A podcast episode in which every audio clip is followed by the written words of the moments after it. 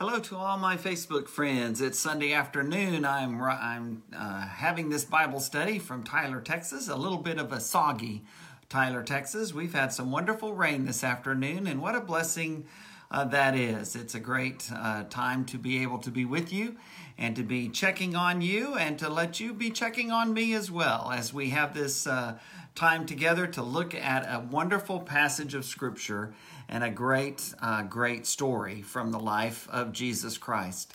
Uh, this story about this father and what he says to Jesus and how Jesus interacts with him is, is truly one of my favorite uh, Bible studies. And it is uh, a study that it is a story that I think we can all especially identify with. Uh, it's wonderful to see some folks that are um, uh, checking in on us. My buddy Jackson Smith, great to see you. Hope all is well uh, with you, my friend. Of course, uh, Cindy and Eric Mosley, Larry and Lynn Murphy, so many others that uh, tend to watch and say hello. It's great to be able to say hello to you as well. Uh, this morning, as we were in our worship assembly at West Erwin Church of Christ, um, I was able to share from my favorite chapter of the Bible, from Romans chapter 8. And I hope if you haven't uh, listened to that or watched that message uh, from this morning, I hope that you'll do that because it is a great, um, it is a great, great chapter. Uh, I could, I could preach on Romans 8 every week. I, I, probably wouldn't have a job for long, but I could certainly do that. Uh, it is a great passage of Scripture. My dear sister Barbara Caskey, great to see your name show up. And so uh, I'm glad that you're able to be uh, uh, sharing some time with family this weekend and look forward to seeing you again uh, soon as well. Uh, and so, with all of that in mind, let's take a look at this great chapter of Mark, uh, chapter 9. It is a. it's a wonderful chapter. Mark 8 shared the exciting event of Peter's confession of Jesus as the Messiah and what that truly means. And we're going to see some more of that kind of thing uh, today as well in Mark chapter 9. Um, but we also understood from Mark chapter 8, and we'll see again, that uh, the disciples, including Peter, didn't exactly get what that meant. For Jesus, it meant something completely different than what it meant uh, for the apostles. The apostles saw Jesus riding in on a on an impressive stallion and raising his sword and and killing off all of their enemies. And instead, what they got uh, was someone who was born in an obscure uh, village, uh, born into uh, difficult circumstances, and ultimately being uh, uh, betrayed, denied of justice, and crucified on the cross as a criminal. and that's not how they pictured the Messiah, but that's what Jesus did. And what a blessing it is for us that he did. In chapter 9, now, Mark records more indications that the disciples still just don't get it. They don't understand. But, um, but it literally begins with one of those mountaintop experiences. And this is one of the, I think this is one of the reasons why we have that phrase is this story uh, from the Bible. Uh, in Mark chapter 9, and it also finds itself in uh, Matthew 17 and in um, and in Luke chapter 9 and we'll talk about that in just a moment. Jesus says in Mark chapter 9 uh, beginning in verse 2 After six days, Jesus took Peter, James, and John with him and led them up a high mountain where they were all alone. Peter, James, and John are the three that are closest to Jesus. They're all close, they're all disciples, but Jesus is especially close uh, to those three to Peter, James, and John. And, um, and so he takes them with him a little bit further. He takes them with him a little bit further in the Garden of Gethsemane. He takes them into the room where he's going to heal Jairus' daughter. And we understand that uh, that was a very special thing that they were able to enjoy, uh, that not everybody else was able to experience.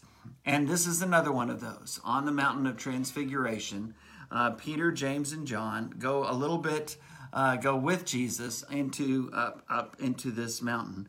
There it says he was transfigured before them. His clothes became dazzling white, whiter than anyone in the world could bleach them. And there appeared before them Elijah and Moses, who were talking with Jesus. And uh, and and Luke gives us a little bit of a, a more indication of exactly uh, what that what that was. And I'm gonna bring up my little uh, situation here. I've got uh, a couple of things working as I try to make this this work, and so I'm managing a few things um, as we uh, broadcast from my cell phone. Uh, connected to my laptop today. So if the technology goes all crazy, then you can blame me for that for sure. Um, in Luke chapter 9, Luke gives us uh, a little bit more indication of what is going on here. Elijah and Moses are there, and Matthew tells us that, Luke tells us that, Mark tells us that, but Luke also tells us that they were talking to him about his departure. And I, and I think that's um, I think that's significant. It's amazing how uh, Jesus is able to have these two, Moses and Elijah, two, the great prophet, the great lawgiver, but two who understood what it meant uh, to be uh, experiencing some of the things like Jesus was about to experience. So I don't think it's any accident that it's Moses and Elijah that are talking with Jesus. Moses, who had been chased out of Egypt by his own people at age 40, and then challenged constantly after he came back at age uh, 80 to lead them out of Egypt and through the promised land. Elijah, of course, running uh, for his life uh, from uh, the, his own king and queen, Ahab and Jezebel, uh, because of threats on his life.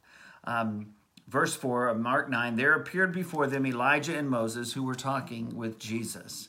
Peter said to Jesus, Rabbi, it is good for us to be here. Let us put up three shelters one for you, one for Moses, and one for Elijah. Uh, he didn't know what to say. They were so frightened. And I get that. I would have been frightened as well. Exactly right. Uh, because that, that would have been very difficult. What a scary, scary situation. Uh, as Peter sees this going, James and John, they don't say anything. Uh, Peter does. And of course, it's the wrong thing, but he doesn't know what to say. They're all scared to death. And we get that, don't we? Uh, but of course, Peter never let that give him any pause. he went ahead and spoke anyway. Verse 7 Then a cloud appeared and covered them, and a voice came from the cloud This is my son whom I love. Listen to him. What a great statement from the Lord God as his own son is there uh, as with Moses and Elijah. And if you were to talk to Peter, James, and John, and there was the resurrected Moses, there was the resurrected Elijah, and there was Jesus of Nazareth, their friend that they had known for a while now. Um, ask them who was the greater of those, then they would certainly list Moses and Elijah before Jesus. But God brings himself into the equation and he says, This is my son. Listen to him. Yes, Moses gave you the law. Yes, Elijah, one of the greatest prophets that ever lived. But this is my son. You listen to him. What a great, great visual that Peter, James, and John never forgot. And later on, John would write about this at the beginning of First John when he spoke about uh, being able to see Jesus and, t- and touch him and hear his voice and, and to be able to experience uh, these things. Peter himself in 2 Peter 1 would say, Hey, look, we didn't follow, we didn't invent this stuff. We didn't make this stuff up. We didn't invent cleverly, clever stories, but rather we were there. We were there on that mountain. We heard that voice. Verse 8 Suddenly, when they looked around, they no longer saw anyone with them except Jesus. As they were coming down the mountain, Jesus gave them orders not to tell anyone what they had seen until the Son of Man had risen from the dead. They kept the matter to themselves, discussing what rising from the dead meant. I think I would have been discussing a few other things as well, but that one kind of caught them. They they didn't understand this. And yet, as we saw from the last chapter, Jesus was at this point began to I think consistently talk to them about what was going to happen to him, that he was going to Jerusalem ultimately, that he would be uh, betrayed and that he would be turned over to the Jewish leaders and the Romans and that he would be killed. And but then he would rise from the dead. And and they had trouble getting all of that. And I think it goes back to their conception of what Messiah, uh, what Christ was supposed to do and to be. Um, Verse 11, they ask him, Why do the teachers of the law say that Elijah must come first? Malachi talks about Eli, uh, Elijah coming, and Jesus makes it clear in verse 12. To be sure, Elijah does come first and restores all things. Why then is it written that the Son of Man must suffer much and be rejected? But I tell you, Elijah has come, and they have done to him everything they wished, just as it is written about him. And the other gospel writers make it clear that Jesus is referring uh, to John the Baptist. And we have already seen the story of how Herod had had him placed in jail and then ultimately beheaded because of his teaching and preaching. Well, it's there's a message here for us, and that is that we are to listen to Jesus, just as Peter, James, and John were told as well. But there's also that lesson of the great humanity of Jesus talking with Moses and Elijah, as Luke says about his departure, which was soon to take place. Um, I, I love that. I love that, that God sent Moses and Elijah not just to demonstrate uh, the lordship of his own son to Peter, James, and John, but also to bring comfort to his son as he was beginning to see that road ahead and how difficult it was going to be. Uh, from here, we go to a, a, great, great story. And again, as I said at the beginning, uh, one of my favorite stories uh, as we look at this, this father and this son and the disciples' lack of faith and, and this man's acknowledgement of his own faith and lack of faith, but desire uh, to grow in that faith. Uh, Mark 9, beginning at verse 14. When they came to the other disciples, they saw a large crowd around them and the teachers of the law, or scribes, arguing with them. As soon as all the people saw Jesus, they were overwhelmed with wonder and ran to greet him. What are you arguing with them about? Jesus asked. A man in the crowd answered, Teacher, I brought you my son, who is possessed by a spirit that has robbed him of speech. Whenever it seizes him, it throws him to the ground. He foams at the mouth, gnashes his teeth, and becomes rigid. A horrible, terrible thing that this father is, is seeking at any price, at any possible option uh, to overcome. I asked your disciples to drive out the spirit, but they could not. And that's going to be a key here because I think Jesus is going to begin to be a little frustrated with his disciples that they're just not able uh, to do this. Um, um, uh, and so, verse 19, you unbelieving generation, Jesus says, How long shall I stay with you? How long shall I put up with you? Bring the boy to me. There are times in Jesus' ministry when he expresses and demonstrates that frustration with his disciples. Never sinful, of course, but just that desire for them to be understanding this and, and getting this a little bit quicker than what they were. Verse 20 So they brought him, they brought the boy to Jesus. When the Spirit saw Jesus, it immediately threw the boy into a convulsion. He fell to the ground, crowd, to the ground, and rolled around, foaming at the mouth. Jesus asked the boy's father, How long has he been like this? Uh, Jesus is very concerned for this boy, and he's very concerned for this father. And he's very frustrated, I think, with the lack of faith that he sees all around him. But at the same time, uh, he is willing to put himself into this situation. And so he's doing all of that, and he's trying to help them understand what's going on, and he's trying to help them uh, see his great power and realize the power that they have as well. Uh, how long has he been like this? Verse 21 From childhood, the man's father, the boy's father answered.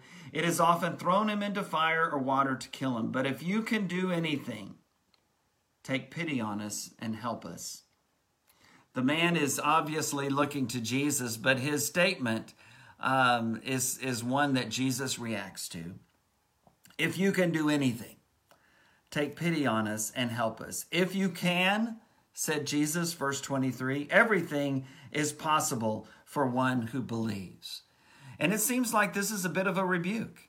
Uh, again, remember, this father is talking to Jesus. His disciples haven't been able to help. And so, you know, clearly the man is wondering if, if he's going to be, uh, have the, the uh, relief that he desires for his son here. And so he tells Jesus, look, if you can do anything, please help us. And that sounds sincere enough to us, and I'm sure it was. Um, But again, Jesus is surrounded by a lack of faith. And so he reacts, If you can, verse 23, everything is possible for one who believes. And we might expect this father to become defensive. We might expect him to just take his boy and walk off, or uh, who knows how we would expect him to react. But the way he reacts and the things he says is exactly right. And, and they are words that we share as well. If you can, said Jesus, everything is possible for one who believes. Immediately the boy's father exclaimed, I do believe. Help me overcome my unbelief. And that great verse, Mark 9, verse 24, I think is a powerful, powerful statement of where we all are in our journey of faith. We are this Father. It's not that we don't believe, we do believe. It's not that we don't have faith, we do have faith. But it's this constant struggle that we experience in this life between faith and, and a lack of faith, between belief and unbelief, between strongly following Jesus and, and questioning and falling. Jesus says, if you can, the man says, if you can do anything to help, please have pity on us. And Jesus says, if you can, everything is possible for the one who believes. And the Father says, I do believe. It's not that I don't believe, I do. I truly do. Help me overcome my unbelief. I realize that I don't have the faith that I should have. I don't have the faith that I could have. And so, Jesus, help me overcome my unbelief. But know, know that I do believe. And I think, again, that is an incredible statement of faith. It is where we all are. Uh, as we struggle sometimes, it's not that we have t- uh, turned our back on Jesus, it's not that we no longer believe, but rather it is simply that the world struggles at the moment are getting the best of us, and we're having a hard time with that. And so we look to Jesus and we give him this prayer and we tell him, I do believe. Help me overcome my unbelief. Verse 25 When Jesus saw that a crowd was running to the scene, he rebuked the impure spirit. You deaf and mute spirit, he said, I command you, come out of him and never enter him again. What a great, great healing that Jesus brings. The spirit shrieked, convulsed him violently, and came out. The boy looked so much like a corpse that many said, He's dead. But Jesus took him by the hand and lifted him to his feet, and he stood up. After Jesus had gone indoors, his disciples asked him privately, Why couldn't we drive it out? He replied, This kind can only come out by prayer or by prayer and fasting. An incredible scene. And again, we see this man's faith in contrast with the disciples that couldn't do anything to help him, couldn't do anything to help his son. And Jesus rebukes the man for his lack of faith, but the man again gives the perfect response I do believe. Help me overcome my unbelief. And in the rest of this chapter, we see that contrast brought out uh, again in a great light, just as we do throughout uh, this section of the Gospel of Mark. Verse 30 They left that place and passed through Galilee. Jesus did not want anyone to know where they were because he was teaching his disciples. He said to them, The Son of Man is going to be delivered into the hands of men. They will kill him, and after three days he will rise. But they did not understand what he meant and were afraid to ask him about it. Remember when Peter has questioned him and says, No, this will never happen to you. Jesus rebukes him, calls him Satan, and says, No, this is this is not the Father's will. Uh, it is this is what I am to do. It is not the Father's will for me uh, to get out of doing this. This is why I came. And the disciples didn't get it and didn't get it for the longest time. Um, verse 33 they came to Capernaum, one of those home bases of Jesus in the province of Galilee, that northern province in Palestine. When he was in the house, he asked them, What were you arguing about on the road? And it just goes from bad to worse for these disciples, just as it does for us so much of the time. What were you arguing about on the road? But they kept quiet because on the way they had argued about who was the greatest. Wow, we are so much like them, aren't we? Sitting down, Jesus called the twelve and said, Anyone who wants to be first must be the very last and the servant of all. He took a little child whom he placed among them. Taking the child in his arms, he said to them, Whoever welcomes one of these little children in my name welcomes me. And whoever welcomes me does not welcome me, but the one who sent me. You see, a child was the least of their interests. They wanted to be around Jesus. They wanted to talk shop. They wanted to see great miracles. They didn't want to mess with kids. And Jesus says, Look, you got to humble yourselves. You got to be like this little child. But not only that, you've got to receive this little child. Pay attention to them. Uh, take an interest in them. We are to do the same, uh, to take the time with them and to actually genuinely care about them. I love our children at our church, and we have a lot of them, and we have great young families. And I have always viewed the children at our church as all of our children. Yes, they're they have parents and grandparents and aunts and uncles that are especially close and blood related but because they're a part of our church family, they are our kids.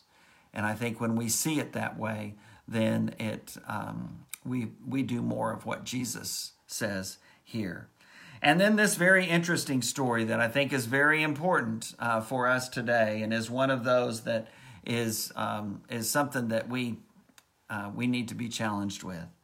Mark chapter 9, beginning in verse 38. Teacher, said John, we saw someone driving out demons in your name, and we told him to stop because he was not one of us.